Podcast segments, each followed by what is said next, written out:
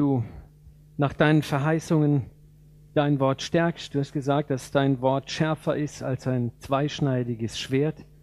Das ist unseren natürlichen Leib, die Seele und auch den Geist trennt. Vater, wir wollen nicht nur Wissen anhäufen in unserem Kopf. Wir haben kein Interesse an noch besserer und noch tollerer Theologie. Vater, wir wollen Offenbarungen von dir. Wir möchten, dass dein Wort uns im Herz berührt und nicht im Verstand. Möchten, Vater, dass wir tief in uns spüren, du hast zu uns gesprochen und nicht einfach nur Menschen. Vater, und es soll in unserem Leben Auswirkungen zeigen. Wir wollen nicht irgendeiner Religion nachstolpern. Jesus, du hast gesprochen, als du auf der Erde warst, dass du uns das Leben und volle Genüge geben wirst, dass die Menschen an uns sehen sollen, dass wir dich kennen. Vater, und wir wollen nicht weniger, als dass das geschieht, Herr. Dass wir Lichter sind an dem Ort, wo wir leben, Lichter an dem Ort, wo wir arbeiten, Vater. Herr, und dass, dass Menschen spüren können, wir kennen dich, wir sind deine Zeugen. Und so danke ich dir, Heilige Geist, dass du da bist und dass du auch an unseren Herzen dein Werk tun wirst, dass du das Wort Gottes aufschließt, dass du unser Lehrer bist. Amen.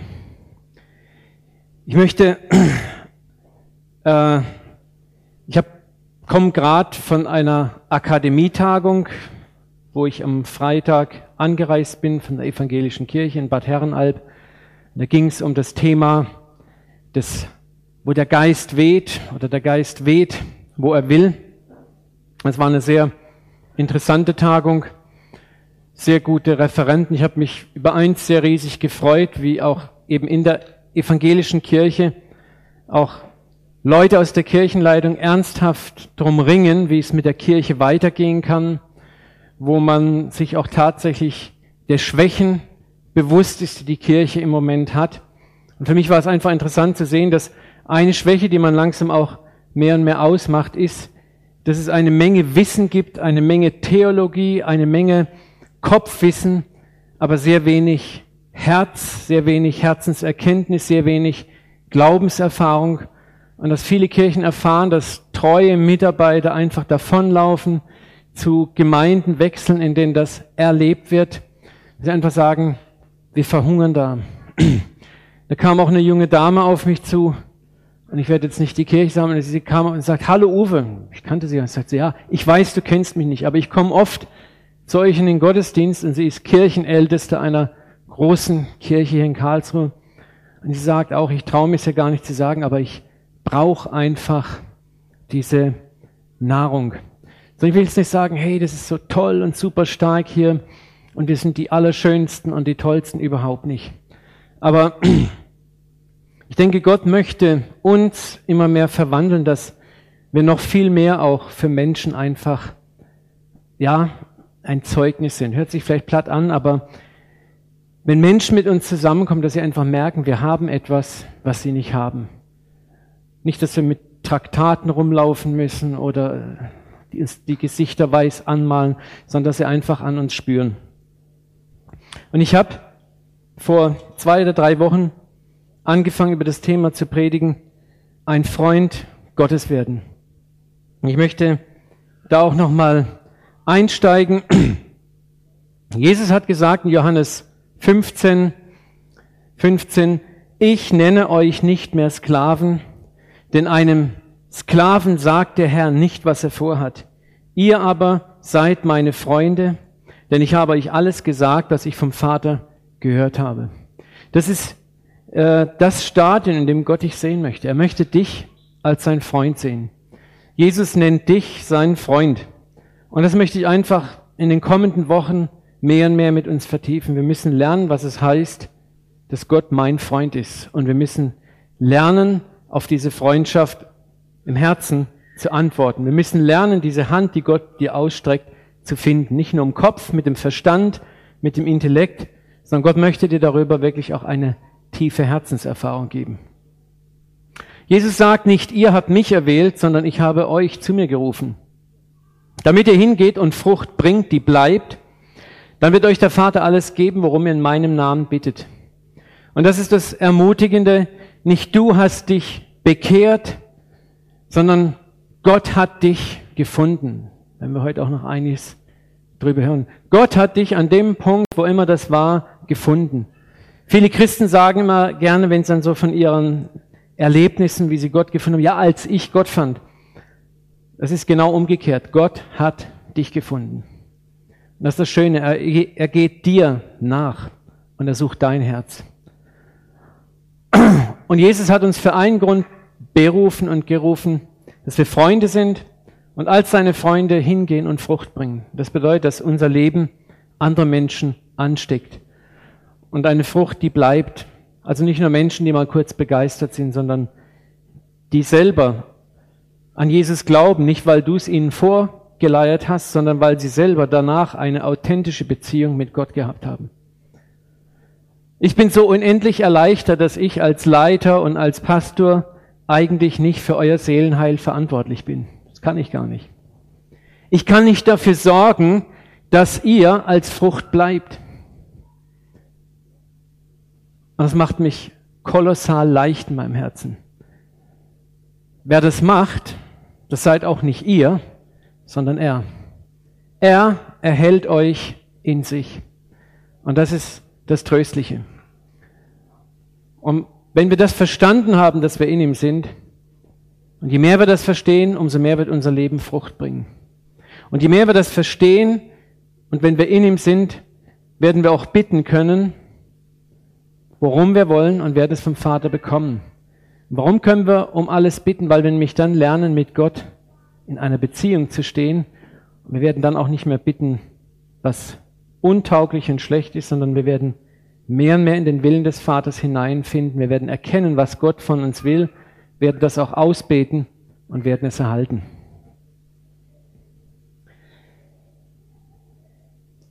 So, und wir haben damals auch darüber gesprochen, vielleicht erinnert dich noch daran, die Frage war, wisst ihr, wissen wir, was wir anbeten? Kennst du Jesus? Weißt du, was du anbetest? Ne? Viele Leute sagen, ja, ich glaube an Gott, hey, ich glaube an Jesus. Weißt du wirklich, was du anbetest?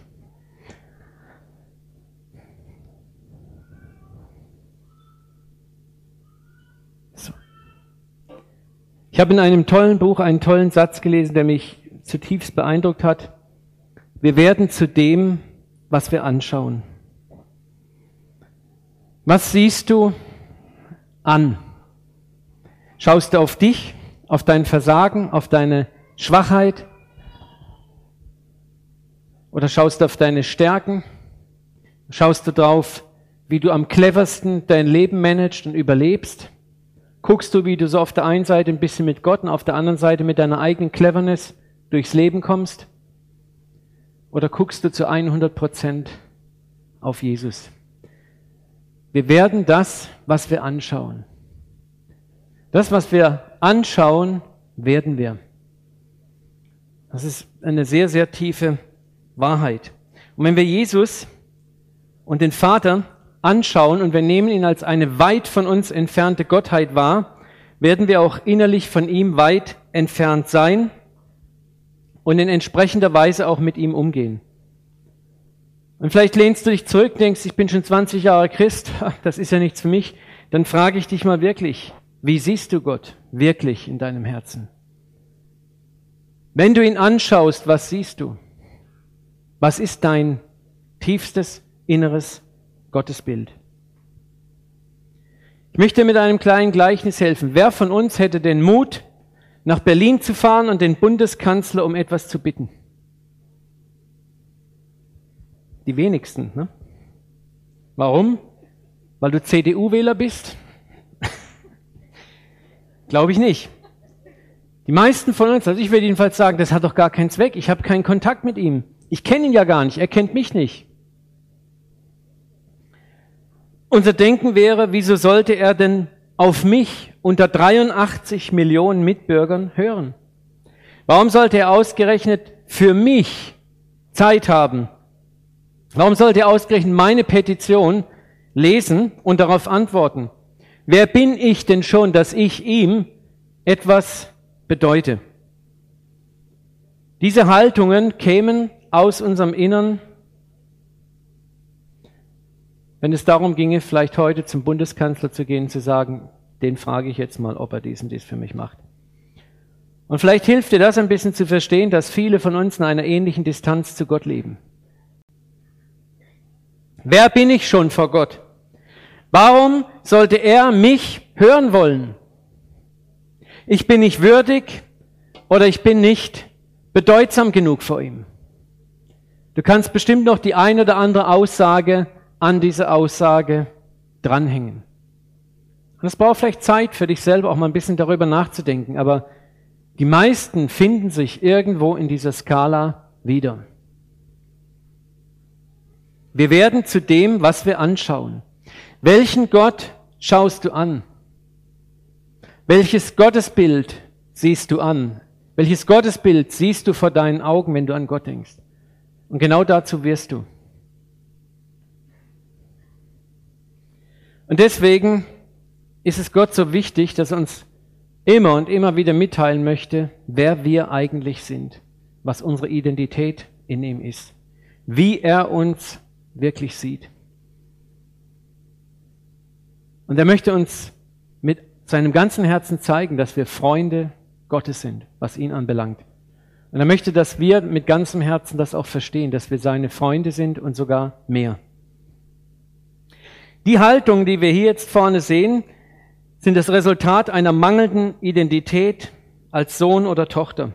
Wir fühlen uns in der Regel oft mehr als Sklaven oder Bedienstete, von denen es ja Millionen gibt.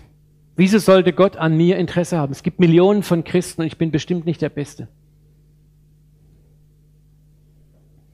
Und in dieser Haltung fällt es uns auch sehr schwer, mit vertrauendem Glauben Dinge von Gott zu erbitten. Wir haben heute einen Heilungsgottesdienst. Wir werden nachher für Kranke beten und wir erwarten, dass Gott hört. Aber es ist interessant, dass Jesus immer und immer wieder auch, wenn wir die Heilungshandlungen im Neuen Testament lesen, oft zu den Leuten auch sagt, dein Glaube hat dich geheilt, dein Glaube hat dich gesund gemacht, dein Glaube hat dir geholfen. Ich bin nicht der Heiler. Unsere Co-Leiter sind nicht die Heiler. Die Leute vom Ministry-Team, die für dich beten, sind nicht die Heiler. Wir haben Heilungskraft nicht an unseren Händen kleben. Gott wirkt durch uns und wir, wir können Glauben in einem Menschen wecken, indem wir die Handlung des Gebets an ihm vollziehen. Aber ein ganz entscheidender Punkt ist auch, was ist denn mit dir? Ist in deinem Herzen auch ein Vertrauen da, dass Gott dir helfen möchte? Und es geht dabei gar nicht mal so sehr, ob Gott das kann. Gott weiß, dass wir zweifeln. Gott weiß, dass wir alle unsicher sind. Das ist menschlich, das ist normal. Dafür tut dich Gott in keinster Weise verdammen. Aber es gibt gerade bei uns Christen manchmal Haltungen, wo wir Lügen aufsitzen und wo wir uns sehr, sehr schwer tun, Gott zu vertrauen. Und wenn wir die Haltung eines Bediensteten oder eines Sklaven oder einer Nummer 3.198 in uns haben, dann ist es auch sehr schwer, mit einem vertrauenden Herzen zu Gott zu kommen und etwas zu erwarten. Und Gott sehnt sich nach diesem, diesem kindlichen Vertrauen ins und er möchte das in uns auch etablieren und aufbauen. Der verlorene Sohn war zum Beispiel in einer solchen Lage. Als er erkannte, was mit ihm los war, was sein Status war, wo er sich hineingeritten hatte, kam ein Gedanke in ihm hoch. Ich will mich aufmachen und zu meinem Vater gehen und zu ihm sagen, Vater, ich habe gesündigt gegen den Himmel und vor dir. Ich bin hinfort nicht mehr wert, dass ich dein Sohn heiße. Mache mich zu einem deiner Tagelöhner. Wie viele von uns auch war durch sein eigenes Verschulden weggetrieben worden aus der intimen Nähe des Vaters. Und unsere Schuld ist oft von der Natur, dass wir so sehr mit dem Leben und Überleben um uns herum beschäftigt sind, dass wir kaum Zeit für den Vater haben. Bei vielen von uns ist es nicht unbedingt, ich habe das getan, ich habe das getan. Bei vielen von uns kommt die Gottesferne daher, dass wir vom Alltag so aufgefressen werden, dass wir vielleicht gerade fünf Minuten Zeit für Gott haben. Viele kommen ausgepumpt am Sonntag in den Gottesdienst. Und das ist manchmal das Einzigste, wo sie sich intensiv mit Gott beschäftigen. Und viele haben dort Probleme überhaupt zu landen. Und das ist auch eine Form von Schuld, von Ziel. Schuld heißt immer Zielverfehlung. Und wenn wir das oft genug machen, dann entfernen wir uns aus der Kindschaft, aus der Sohnschaft. Und es fällt uns sehr schwer zu glauben, dass Gott mit uns eine Beziehung haben möchte. Unser Gewissen sagt uns immer wieder, hey, du, du bist ja nicht dran bei Gott. Ne? Und der Teufel lauert ganz erst recht auf diese Situation und sagt dir erst recht, hey, du bist ja ganz weit weg von Gott. Was erwartest du eigentlich von ihm? Und er ist ein Weltmeister darin, uns in diesen Gefühlen zu versklaven. Das Schlimme ist, es ist eine Abwärtsspirale, die immer weiter nach unten geht. Er sagt, ja, du hast ja gar keine Zeit für Gott und du, du bist ja da so schwach drinnen. Und unsere natürliche Reaktion ist oft wie ein Maikäfer. Wir blasen dann geistig Luft in unsere Flügel. Ja, morgen lese ich mal mehr in der Bibel und ein Abreiß, ich lese dann schon die ganze Woche Abreißkalender an einem Tag. Ich mache meinen Losungskalender in einem Monat durch. Ne? Und das sind alles so äußerliche Übungen, die unser Herz überhaupt nicht berühren. Aber was Gott möchte, er will dein Herz verändern. Und er nimmt sich Geduld. Er nimmt sich auch Zeit dafür. Er jagt dich nicht erbarmungslos über die Hindernisbahn des Lebens. Aber der Feind Gottes möchte dich zu dieser harten Fronarbeit verführen. Und viele Christen versuchen dann, lieb zu sein, nett zu sein, christlich zu sein. Und das, was Ellen letzten Sonntag gesagt hat, das Resultat ist oft, wir erziehen dann nur uns selber zu äußerlichen Christen. Wir funktionieren nach außen, aber unser Herz ist immer noch weit weg. Und Gott wird nicht eher zufrieden sein, bis du in ihn hoffnungslos verliebt bist. Denn nur die Liebe ist der Brennstoff, der dich vielleicht morgens aus dem Bett treibt, nicht weil du es musst, sondern weil du es einfach möchtest, um noch Zeit mit Gott zu haben. Nur die Liebe ist das, die dich vielleicht auch noch abends mal treibt, den Tag zu reflektieren, mal zu lesen. Nur die Liebe ist, die ich letzten Endes vielleicht auch in die Gemeinde reintreibt und in der Gemeinde nicht nur Konsument sein lässt, sondern wo du sagst, mein Gott ist mir so wertvoll, ich möchte aktiv an seinem Reich mitbauen. Ich will nicht nur Zuschauer sein. Wir können uns hier mit Appellen die Lunge aus dem Leib reden. Ich mag das gar nicht. Und dann funktioniert die Gemeinde drei Wochen lang und dann ist wieder, ich mag das auch nicht in meinem Leben. Aber es gibt so eine Art Atomantrieb. Und das ist das Geheimnis, wenn du in allen Geschichten, Märtyrergeschichten, warum haben damals in Rom die Märtyrer, was muss in ihnen gewesen sein, dass sie bereitwillig in die Arena gingen, gesungen haben, während die Löwen auf sie losgingen. Das kann ich bis heute noch nicht verstehen. Aber da muss etwas gewesen sein, eine eine Liebe, eine Beziehung, die es real gibt und die Gott uns schenken wird.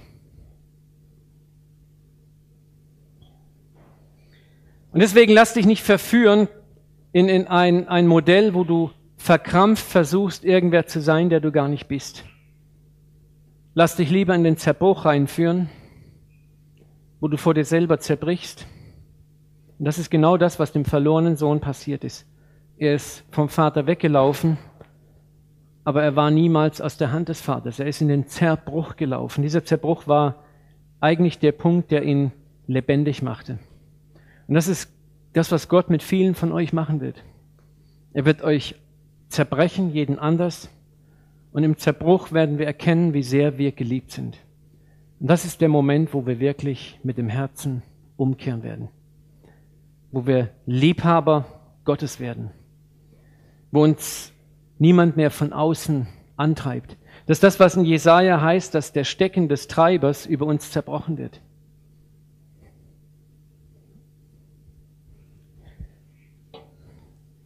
Die Geschichte geht weiter. Und er machte sich auf, der Junge, kam zu seinem Vater. Als er aber noch weit entfernt war, sah ihn sein Vater und es jammerte ihn. Er lief und fiel ihm in den Hals und küsste ihn. Der Sohn aber sprach zu ihm, Vater, ich habe gesündigt gegen den Himmel und vor dir, ich bin hinfort nicht mehr wert, dass ich dein Sohn heiße. Aber der Vater sprach zu seinen Dienern, bringt schnell das beste Gewand her und zieht es ihm an, gebt ihm einen Ring an seine Hand und Schuhe an seine Füße. In diesem Vers können wir das Herz des Vaters zu uns sehen. In diesem Gleichnis ist Gott der Vater. Und das Interessante ist, was hier steht, als er aber noch weit entfernt war, sah ihn sein Vater. Das ist ein ganz tiefes Bild dafür, dass der Vater eigentlich die ganze Zeit auf der Lauer lag. Mann, sein Sohn kommen würde. Und es ist ein Bild dafür, dass der Vater wusste, er wird zurückkommen. Der Vater erwartete ihn. Und dasselbe gilt für dich und für mich. Dein Vater, dein himmlischer Vater sieht dich und mich immer. Egal wie weit du innerlich von ihm weg bist. Er sieht dich immer. Und er sieht dich immer mit einem Herzen des Erbarmens und des Mitleids. Und er wartet nur darauf, dass wir uns in Bewegung setzen, um nach Hause zu kommen. Und das ist genau dieses Bild. Aber als er noch weit entfernt war, sah ihn sein Vater und es jammerte ihn. Viele von uns schaut Gott an und Gott ist erfüllt mit Jammer über unseren Zustand. Nicht mit hoffnungslosem Jammer, denn Gott ist die Antwort, aber Gott fühlt auch. Und es zerreißt ihm oft das Herz zu sehen, wie viele von uns in der Ferne versuchen, sich durchzuschlagen, in der Ferne von ihm versuchen, mit Minimaldosen und Minimalportionen seiner Liebe auszukommen. Und Gott liegt auf der Lauer und wartet, dass wir umkehren. Und der Point of Return, der Punkt, wo wir umkehren, ist der Zerbruch. Wir lesen nicht, dass der Vater losmarschierte und oder botenlos schickte, die seinen Jungen immer wieder neu mit Geld versorgten. Ach, jetzt ist sein Geld ausgegangen. Oh, jetzt hungert er der Arm und bei den Schweinen muss er essen was, Diener Josef, schnell geh los, hier hast du 500 Euro und gib ihm mal, dass er die Woche wieder überlebt. Ne? Das hat Gott nicht gemacht. Gott wartete, bis er ganz unten war. Und das mag uns vielleicht erschrecken, aber Gott wird auch bei uns, bei manchen von uns warten, bis wir ganz unten sind. Und das ist okay. Wir werden nicht kaputt gehen dabei. Der Sohn ist nicht kaputt gegangen. Er ist zum Leben auferwacht da unten. Und der Sohn kommt zurück, aber hat immer noch diese falsche Identität im Kopf. Seine erste Aussage ist, ich bin hinfort nicht mehr wert, dass ich dein Sohn heiße. Und das ist das, was wir oft auch in uns tragen. Wir denken als Christen, ich rede jetzt zu uns als Christen, ja, wir denken, ach, so wie ich mich benehme, bin ich nicht mehr wert, Gottes Kind zu sein. Ich bin kein guter Christ. Aber das Interessante ist, was, wie reagiert der Vater auf diese Aussage. Überhaupt nicht. Er hört ihm nicht mal zu. Aber das ist ein Bild für viele von uns. Wir haben eine intellektuelle Kenntnis vom Vater. Wir kennen ja alle Bibelverse. Aber in unserem Herzen können wir es nicht fassen, wer Gott ist. Obwohl Gott uns sogar umarmt und küsst. Das ist ja dieser Vers hier, ne? Der Vater rannte ihm entgegen, fiel ihm um den Hals und küsste ihn. Es war im Alten Testament überhaupt nicht und auch im Neuen Testament normal, dass der Vater dem Sohn entgegenlief. Es war umgekehrt. Der Sohn hatte dem Vater, wenn, dann entgegenzulaufen und ihn zu küssen. Die Orientalen haben das ganz anders verstanden, dieses Bild. Und für uns bedeutet diese Umarmung der Kuss, dass Gott dich mit seinem Wort küsst.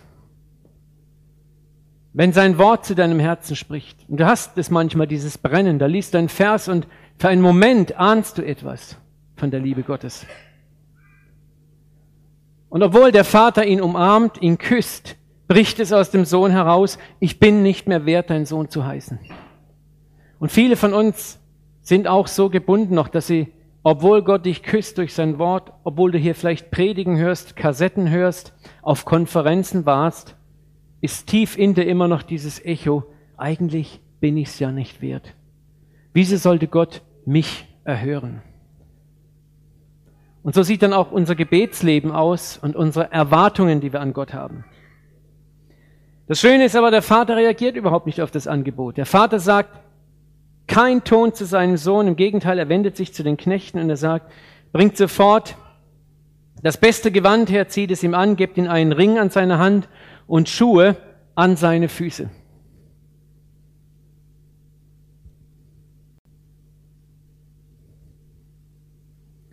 Und wir kennen die Symbole Festkleid, Schuh und Ring, signalisieren, symbolisieren die volle Wiedereinsetzung in alle Rechte als Sohn. Teilhabe am väterlichen Besitz, Gerechtigkeit. Der Vater sagt, alles, was gewesen ist, ist vergessen. Das Gewand, was er umgehängt hat. Ne? Er war, sah noch nicht mehr aus wie ein zerrissener, stinkender Bettler. Er sah aus wie ein vornehmer Mann und nur Söhne, Erben trugen dieses Gewand. Er bekam Schuhe an die Füße, das Zeichen, dass er nicht ein Sklave war, sondern ein freier Mann. Und er bekam den Ring, den Siegelring, der ihm Autorität gab, im Namen des Vaters wieder Geschäfte zu tätigen. Das war die Antwort. Ich bin hinfort nicht wert, dein Sohn zu heißen. Und Gottes Antwort ist die volle Einsetzung in deine Rechte. Und das ist der Moment, in den, auf den Gott im Leben eines jeden von uns hinarbeitet. Dass du das auch in deinem Herzen erfährst, wie dir der Mantel umgehängt wird, der Ring an den Finger gesteckt wird und Schuhe an deine Füße getan werden.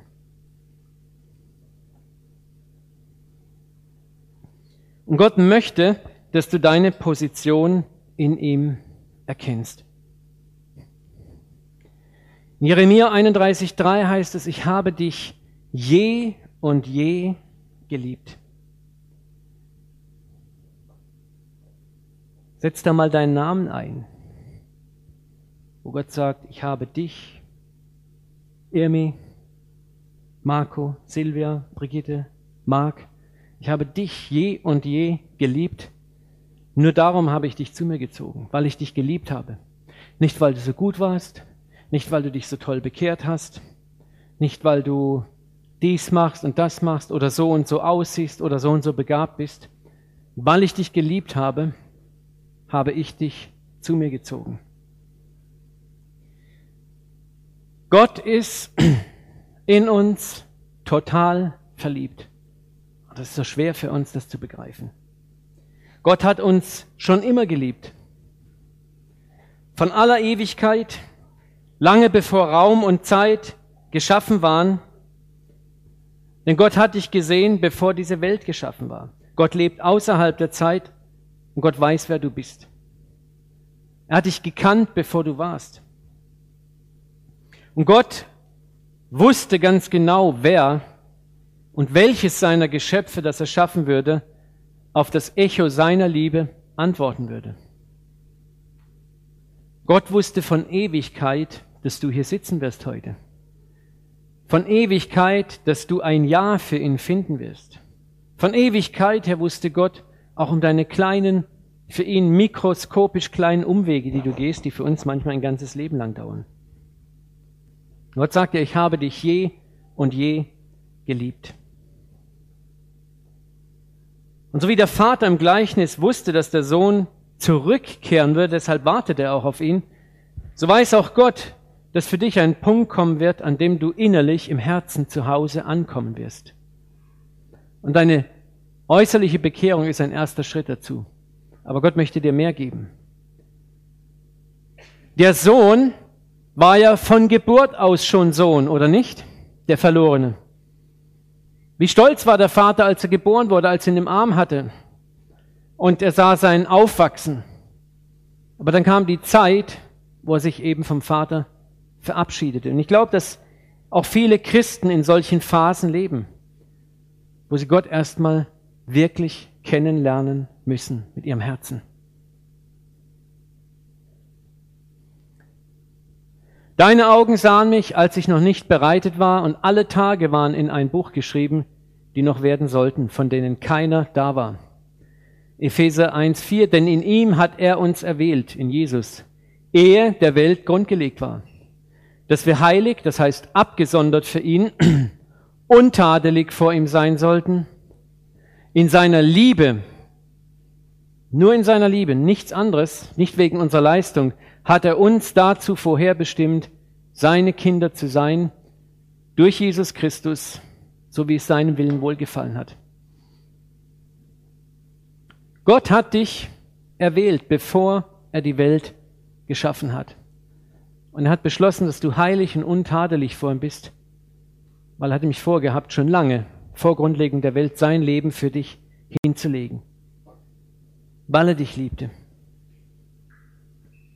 Und so wie der Sohn in dem Gleichnis einen Anfang hatte als Sohn im Haus, so hast du auch einen Anfang in aller Ewigkeit vor Gott. Gott erschuf dich aus Liebe und nicht, weil es ihm langweilig war, nicht, weil er gedacht hat, hey, das ist so, der Planet Erde ist so leer, da muss man ein bisschen was rumkrabbeln. Ne? Ich weiß, als Kind habe ich immer die Kinder beneidet, die ein Aquarium hatten. Dann hatte ich mir auch mal so eine Glaskugel mit Wasser gefüllt und Erde reingemacht. Und dann habe ich gedacht, ja, hey, das sieht trotzdem langweilig aus, da ist überhaupt nichts drin. Ne? Und dann habe ich gespart, ne? damals hat man noch sparen müssen, und habe mir dann zwei Goldfische gekauft. Ne? So, aber Gottes Motiv war eben nicht, dass er die Erde schuf und dachte, hey, das, da müsste es mehr rumkrabbeln und da muss sich was bewegen, sonst sieht es nicht gescheit aus. Sondern Gott, das vergessen wir auch sehr schnell, es heißt in der Bibel, dass er uns nach seinem Ebenbild geschaffen hat. Du und ich, wir sind das Ebenbild Gottes. Du bist ein adäquates Gegenüber für Gott. Das können wir gar nicht begreifen. Aber guck dir mal so ein kleines Baby an. Wir haben ja hier ein paar jetzt. Ne? Wenn man sie jetzt aus rein nüchternen Gesichtspunkten betrachten würde, quäkt, stinkt, ist laut, muss gefüttert werden. Na? Aber unsere ganze Liebe, unsere, unsere ganze Begeisterung fokussiert sich auf unser Kind. Stimmt's, Carsten? Ihr müsst mal den Carsten angucken, der strahlt nur noch wie ein Honigkuchenpferd, obwohl es stinkt und quäkt und seiner nicht, gell? Aber das ist genau das, wie Gott dich sieht. Gott sieht auch, wie wir stinken, wie wir schreien. Er sieht die Arbeit, die wir ihn machen. Und trotzdem ist er hoffnungslos verliebt in uns. Wenn wir unser Baby angucken, da wissen wir, dass eines Tages ein wunderbarer Mensch daraus wachsen wird. Wir haben Pläne, wir haben Hoffnungen und darauf arbeiten wir hin. Und genauso sieht Gott von Ewigkeit her das, was du einmal sein wirst. Ein Juwel von unschätzbarem Wert in seiner Krone. Etwas, das völlig freiwillig auf seine Liebe antwortet. Es gibt diesen Vers in der Bibel, wo es heißt, es ist unbeschreibliche Freude im Himmel vor den Engeln über einen Sünder, der heimkehrt. Wir können uns das nicht vorstellen, weil wir nicht begreifen können, wie sehr Gott uns liebt. Deswegen sollten wir uns manchmal solche Brücken bauen. Deswegen hat uns Gott auch diesen Weg geschenkt, dass wir selber Kinder zeugen und Kinder bekommen können. Da ist ein großes Geheimnis dahinter.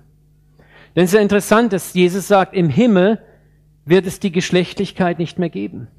Manche sagen dann, oh. Aber es muss einen Grund haben, warum Gott das so eingerichtet hat. Wir kommen auch gleich darauf. Aber genauso sieht Gott dich. Und Gott sieht nicht auf die Arbeit, auf die Umstände, die du ihm machst. Gott hat gewusst, dass du ihm Arbeit und Umstände machst, so wie wir wissen, dass ein Kind uns Arbeit und Umstände machen wird. Es wird ein Leben lang unser Kind sein. Wir werden ein Leben lang auch immer Sorgen haben. Ich habe jetzt zwei Jungs, 22 und 18 fast, nee 17. Und es ist oft, sie gehen jetzt natürlich auch schon weg, sind manchmal über Nacht weg. Und trotzdem liegst du immer noch da und hörst, dann kommt er jetzt, kommt er jetzt. Ne? Etwas tickt in dir. Und es wird nie aufhören. Und genauso ist es mit Gott. Es, du wirst nie aufhören, sein Kind zu sein. Er ist hoffnungslos begeistert von dir. Du bist die Perle von unschätzbarem Wert. Das ist das, was Jesus in Matthäus 13, 45 sagt. Wiederum gleicht das Himmelreich einem Kaufmann, der gute Perlen suchte. Und als er eine kostbare Perle fand, ging er hin und verkaufte alles, was er hatte und kaufte sie. In vielen Gemeinden wird das immer so gelehrt, als ob wir der Kaufmann wären, der die Perle Jesus findet und alles gibt, um Jesus zu kriegen. Ich weiß nicht, wer von euch das so beigebracht bekommen hat vielleicht. Mir hat man das so beigebracht. Aber die Wahrheit ist, die Perle von unschätzbarem Wert bist du. Und der Kaufmann in dem Gleichnis ist Gott. Und als Gott diese Perle dich entdeckte, hat er alles, was er hatte, gegeben, um dich zu bekommen. Im Epheser 5:31 sagt Paulus, darum wird ein Mann Vater und Mutter verlassen und an seiner Frau hängen, und die zwei werden ein Fleisch sein. Dieses Geheimnis ist groß. Ich deute es aber auf Christus und die Gemeinde.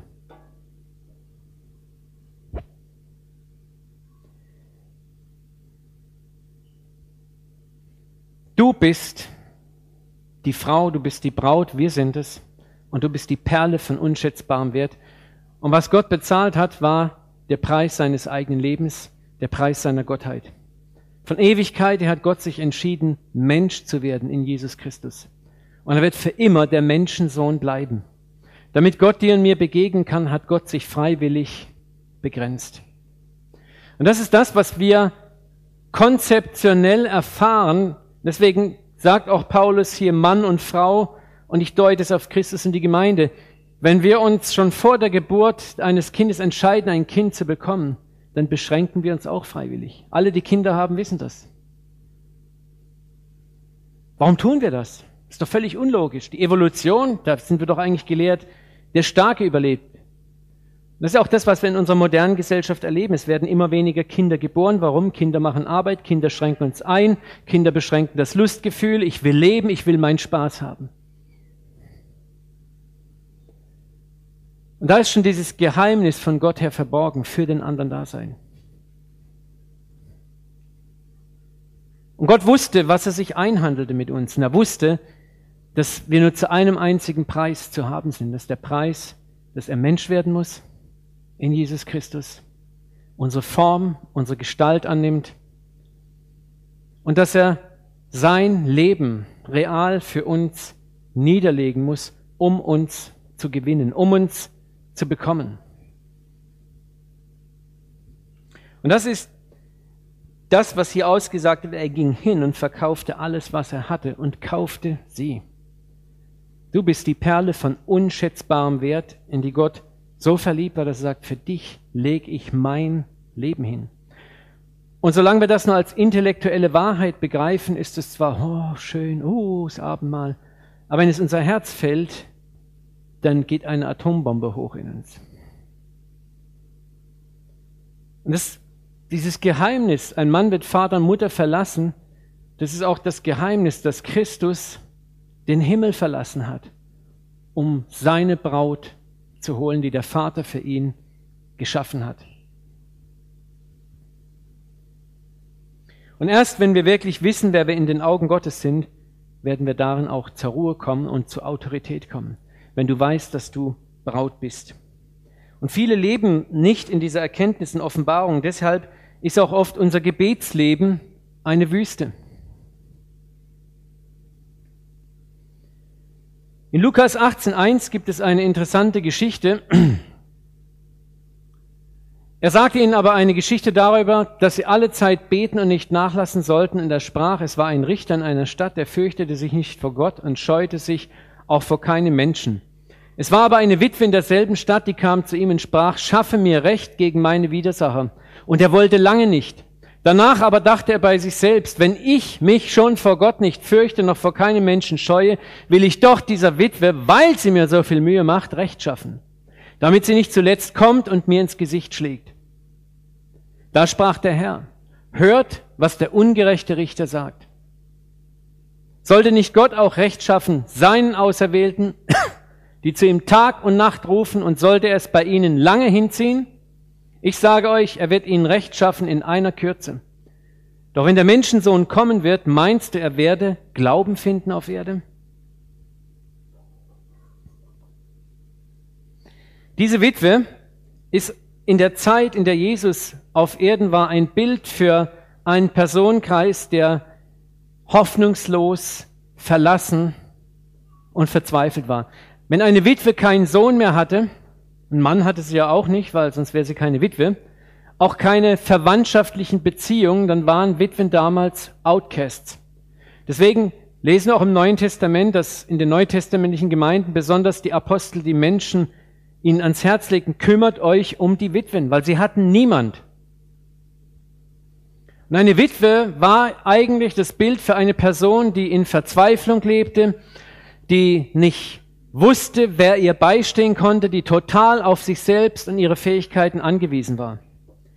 Und Jesus gebraucht eine solche Witwe, um an einem Bild klarzumachen, wie diese Witwe sich bei einem ungerechten Richter Recht verschafft. Wie? Indem sie Tag für Tag auf der Matte steht, Tag für Tag drängt und quengelt und zwängelt und nervt, bis der Richter schließlich sagt, oh meine Güte, jetzt spreche ich halt recht, die geht mir derartig auf den Geist, ne, bevor hier noch was passiert. Und wir denken manchmal, das ist die Art, wie Gott möchte, dass wir mit ihm umgehen. Uns ist dieses Gleichnis auch oft so beigebracht. Und schau mal, so wie die Witwe, so musst du es mit Gott machen. Aber was uns Jesus sagen möchte, dass wir nicht so beten müssen. Es ist ein Beispiel dafür, wo Jesus sagt, schaut mal, wenn schon eine Witwe, die eigentlich niemand ist, bei einem ungerechten Richter mit ihrer Quengelei und Zwängelei so viel erreicht. Und jetzt kommt die eigentliche Aussage, und das müssen wir lernen, sollte dann Gott nicht dir als seinem Auserwählten Recht schaffen? Und ein Auserwählter ist etwas anderes als eine Witwe. Du bist Sohn, du bist Tochter und er ist dein Vater. Wir brauchen Gott nicht bedrängeln. Wir müssen Gott nicht bewusstlos beten, bis er endlich reagiert. Das ist das, was Jesus sagen möchte. Wenn du weißt, wer du bist, dann kannst du dich in aller Ruhe mit dem Vater unterhalten. Bei mir hat es eingeschlagen, auch wie so eine Bombe. Ich war vor zwei Wochen, war ich auf dem Flugplatz beten und dann habe ich mir, ging es um eine Sache, wo ich mm, auch so am wühlenden Graben war. Und dann habe ich so den Eindruck und gesagt, Mensch, Herr, eigentlich ist es doch Quatsch, was ich da mache. Du weißt doch, was ich will. Wir kennen uns doch gut. Ich muss dir doch nicht laufend vorjammern und in allen Farben ausmalen, was ich jetzt brauche. Und ich hatte so das leise Gefühl, ne, wie wenn jemand sagt, ja, du hast völlig recht. Ne? Und dann kam ich nach Hause und ich lese zurzeit ein Buch von Gary Wiens, Bridal Intercession, die Fürbitte der Braut. Da war genau die Antwort drin. Das Gebet der Witwe und das Gebet der Braut. Und ich habe gedacht, das gibt's nicht. Gott ist so genial. Du hast eine Frage und fünf Minuten später gibt Gott dir eine Bestätigung für das, was du im Herzen weißt. Und was ich dir sagen möchte, ein Freund Gottes werden heißt doch, dass du ein anderes Gebetsleben hast. Dass wir Gott nicht bestürmen müssen, bis er bewusstlos umfällt und sagt, oh Gott, nee, Gott, nee, Gott kann nicht oh Gott sagen, aber dass er vielleicht sagt, oh Jesus, was die wieder mit mir machen. Ne? Wenn du eine Beziehung hast, dann musst du nicht kommen und betteln. Wenn dein Kind, dein liebes, über alles geliebtes Kind zu dir kommt, dann müsst es nicht betteln, sondern dein ganzes Herz fließt über und möchte geben.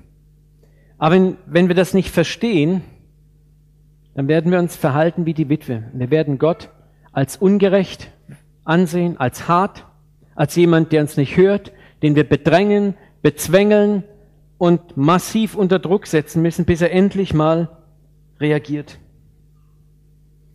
In Matthäus 7, 7, 11 finden wir ein ähnliches Gleichnis. Und er sprach zu ihnen, wenn jemand unter euch einen Freund hat und ginge zu ihm um Mitternacht und spräche zu ihm, lieber Freund, leih mir drei Brote, denn mein Freund ist zu mir gekommen auf der Reise und ich habe nichts, was ich ihm vorsetzen kann. Und der drinnen würde antworten und sprechen, hey, mach mir keine Unruhe, die Tür ist schon zugeschlossen, meine Kinder und ich liegen schon zu Bett, ich kann nicht aufstehen und dir was geben. Ich sage euch, und wenn er schon nicht aufsteht und ihm etwas gibt, weil er sein Freund ist, dann wird er doch wegen seines unverschämten Drängens aufstehen und ihm geben, so viel er bedarf. Und auch hier denken wir oft, wir müssen, also mir ging es auch oft so, ich habe das so verstanden, an die Tür Gottes poltern und treten und nochmal Gas geben und irgendwann wacht Gott mal richtig auf. Und weil Gott ja seine Ruhe auch haben will von mir, muss er mir schließlich geben, was ich will.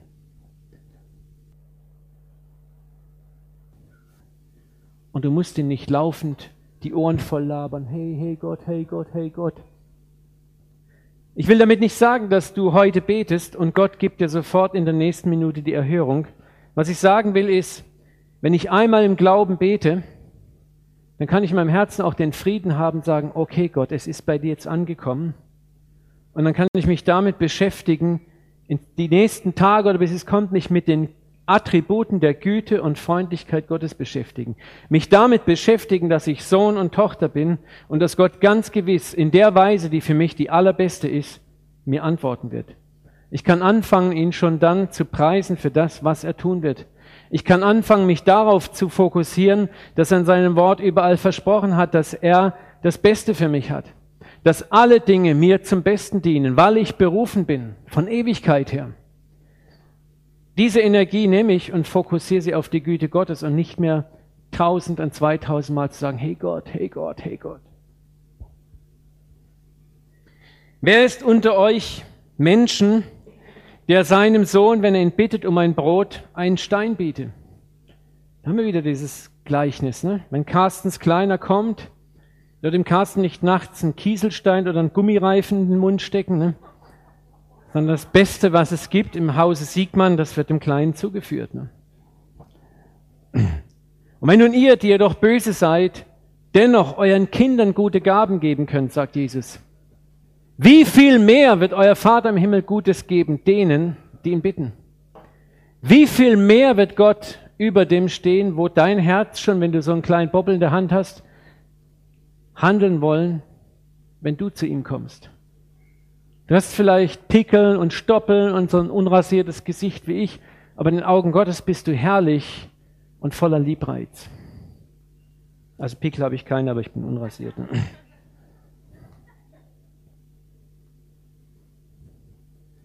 Matthäus 6,6 Wenn du aber betest, so geh in dein Kämmerlein und schließ die Tür zu.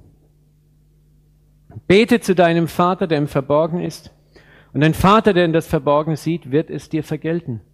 Und wenn ihr betet, sollt ihr nicht viel plappern wie die Heiden, denn sie meinen, sie werden erhört, wenn sie viele Worte machen.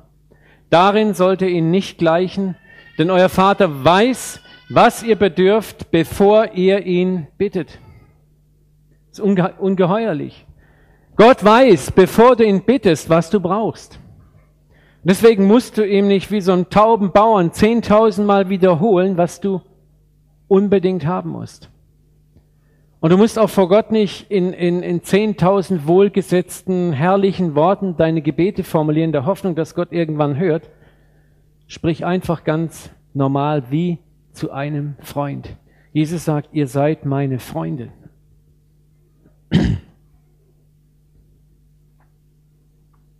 Wir kommen zum Schluss von Salomo, ein Wallfahrtslied. Wenn der Herr nicht das Haus baut, so arbeiten umsonst die daran bauen. Wenn der Herr nicht die Stadt behütet, so wacht der Wächter umsonst. Es ist umsonst, dass er früh aufsteht und danach lange sitzt und esst und euer Brot und esst euer Brot mit Sorgen. Denn seinen Freunden gibt er es im Schlaf. Dem Frank.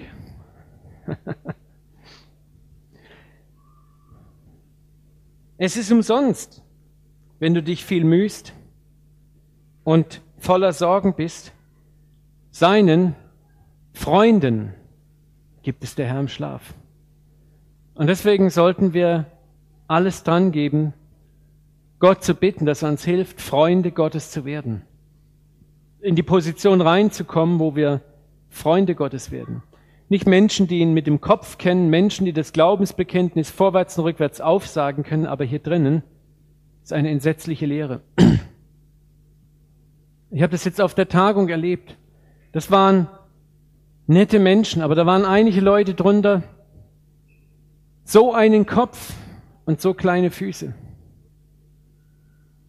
Ich habe über den Heiligen Geist ein Referat gehalten da war ein Mann, der sagte, ja, also ähm, das war ein vorzüglicher Vortrag. Sie haben das sehr gut didaktisch rübergebracht und also es war auch sehr gut untermalt mit Ihrer Präsentation. Aber das mit diesen Bibelversen, das ist mir doch zu einfach. Und ich habe dann auch bei mir gedacht, hey Junge, die Griechen schreien nach Weisheit, die Juden nach Zeichen und Wunder, wir aber predigen euch den gekreuzigten Christus. Den Griechen ein Spott und den Juden ein Ärgernis. Und so viele Menschen brauchen es so unendlich kompliziert und es muss verstiegen sein, von hinten durch die Brust ins Auge. Ganz wenige dürfen es nur verstehen, dann ist es wahrscheinlich von Gott. Aber Jesus hat gesagt, wenn ihr nicht werdet wie die Kinder, so werdet ihr das Reich Gottes nicht sehen. Jesus hat den Vater gepriesen im Heiligen Geist. Ich preise dich, dass du es den Unmündigen offenbart hast und den Klugen und Weltweisen verschlossen. Das heißt nicht, dass wir blöd werden sollen, unseren Verstand am Nagel abgeben, nicht mehr sauber theologisch denken müssen. Darum geht's auch gar nicht. Aber es gibt Punkte, wo ich meinen Verstand der Liebe Gottes unterzuordnen habe. Es gibt Punkte, wo nur noch mein Herz etwas lernen muss über Gott, weil mein Kopf schon so voll ist, dass er stinkt.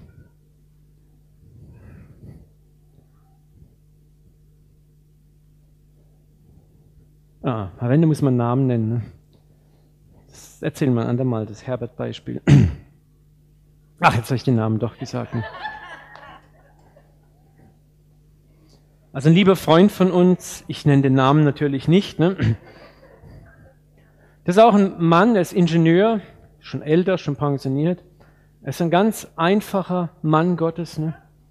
Und seine Frau, immer mit ihm geschimpft und gemeckert, wie das Frauen manchmal so an sich haben.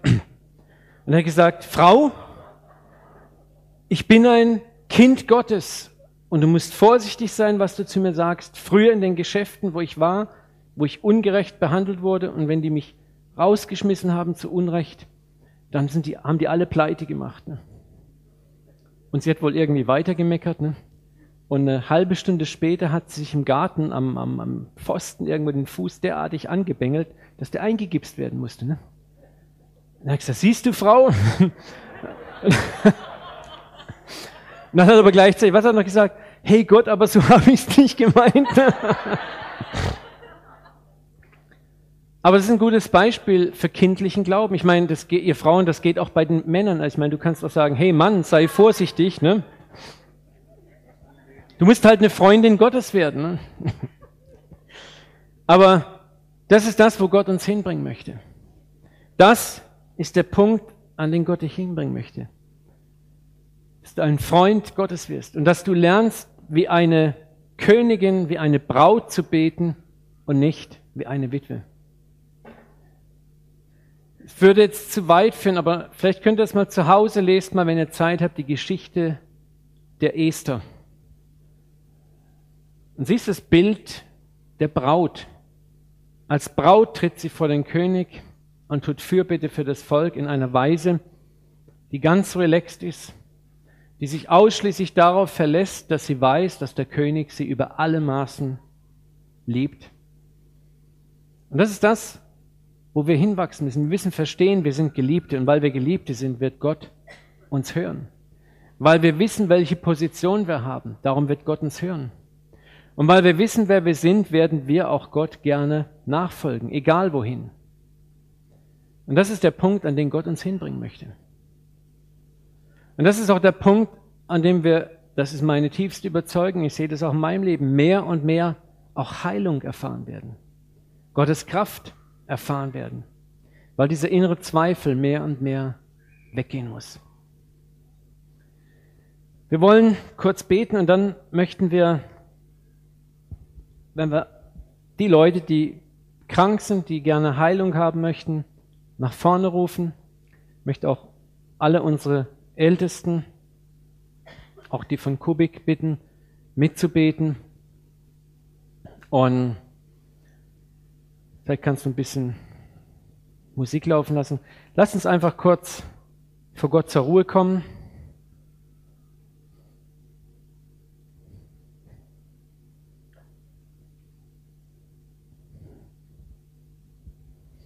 Vater, und wir beten, dass du uns auch jetzt in diese Dienstzeit hineinführst.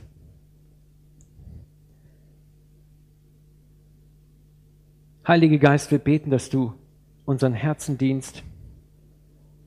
Du bist gekommen, um vom Vater zu nehmen und den Sohn groß zu machen in unserem Herzen.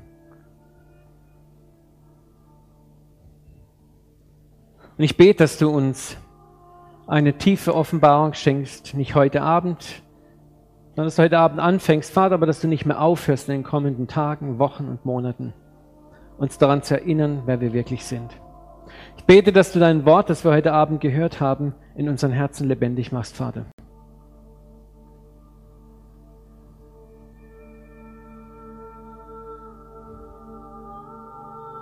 Vater, wir möchten keine Kopfoffenbarung, wir möchten kein Kopfwissen, wir möchten Offenbarungen haben im Herzen.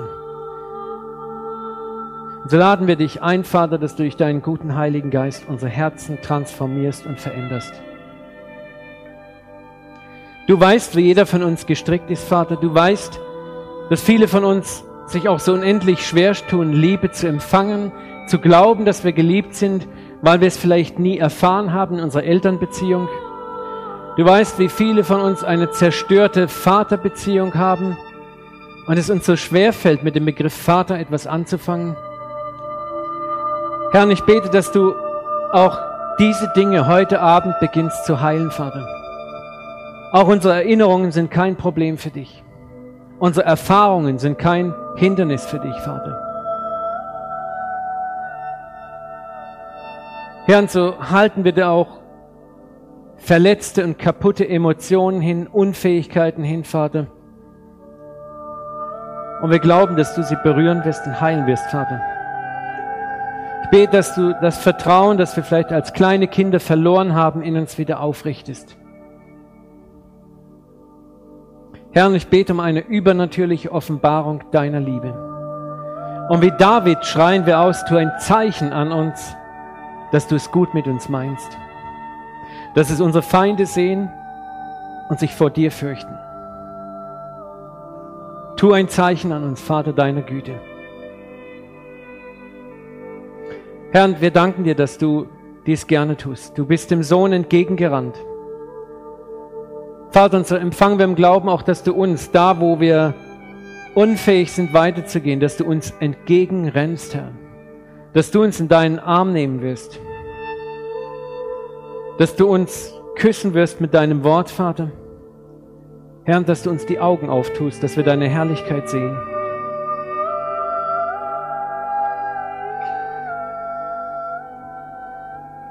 Ich bete, Vater, dass du viele heute Abend mit dem Mantel der Kindschaft bekleidest, Herr, ihnen die Schuhe der Freiheit anziehst, ihnen den Ring an die Finger steckst, Herr, dass sie in deinem Namen tätig sein dürfen, dass du das Joch der Verdammnis und der Selbstablehnung zerbrichst,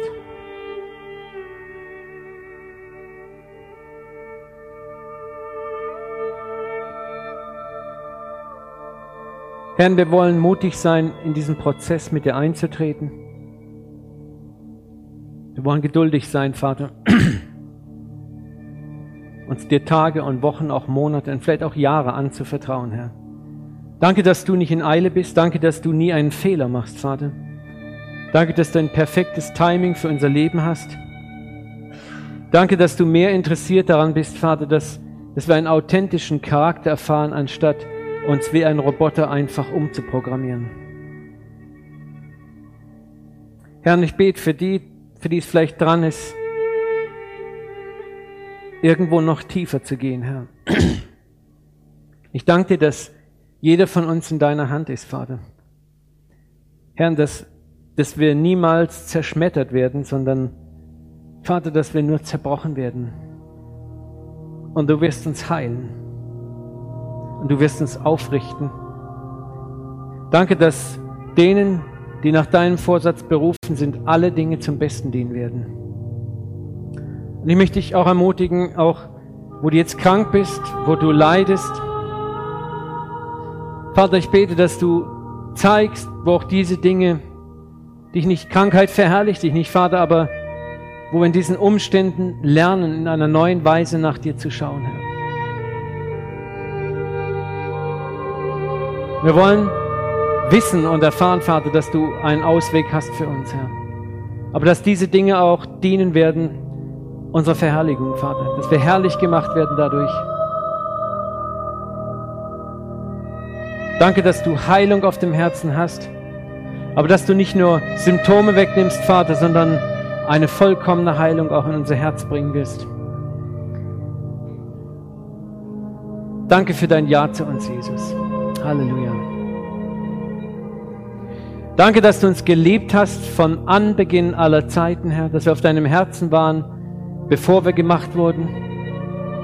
Danke, Vater, dass du hoffnungslos in uns verliebt bist, dass du bereit warst, dein Leben hinzugeben, um uns als Braut zu gewinnen. Wir wollen verstehen, was dein Wort sagt, dass wenn du nicht schon das Beste und Teuerste gegeben hast, wie wirst du nicht alles andere uns auch geben, Herr? So preisen wir dich, Vater, für den Sohn, den ewigen Sohn, den du uns für immer geschenkt hast. Danke, dass du vollkommen im Sohn bist, Vater, und für immer im Sohn auch bei uns sein wirst und wir bei dir sein werden. Herr, ich bete, dass du heute Abend anfängst, Verdammnis, Ablehnung und Furcht zu zerbrechen in unserem Leben. Wir wollen lernen, was es heißt, deine Braut zu werden, Vater. Erschließ uns dieses Geheimnis, besonders uns Männern, Vater. Wir fühlen uns komisch dabei, deine Braut zu sein, aber du kannst uns ein tiefes Herzensverständnis geben. Halleluja.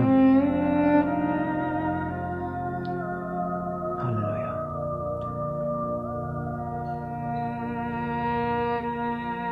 Komm, Heiliger Geist. Beweg dich in jedem einzelnen Herzen. Du bist da, du bist in jedem Herzen schon längst da. Wir beten, dass du Dienst. Wir erbitten deinen Dienst an uns.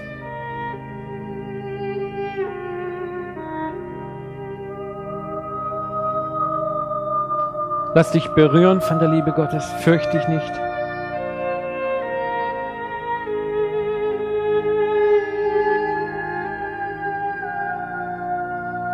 Erwart, dass dein Vater dir schon jetzt auch an deiner Krankheit dienen wird. Gott ist souverän.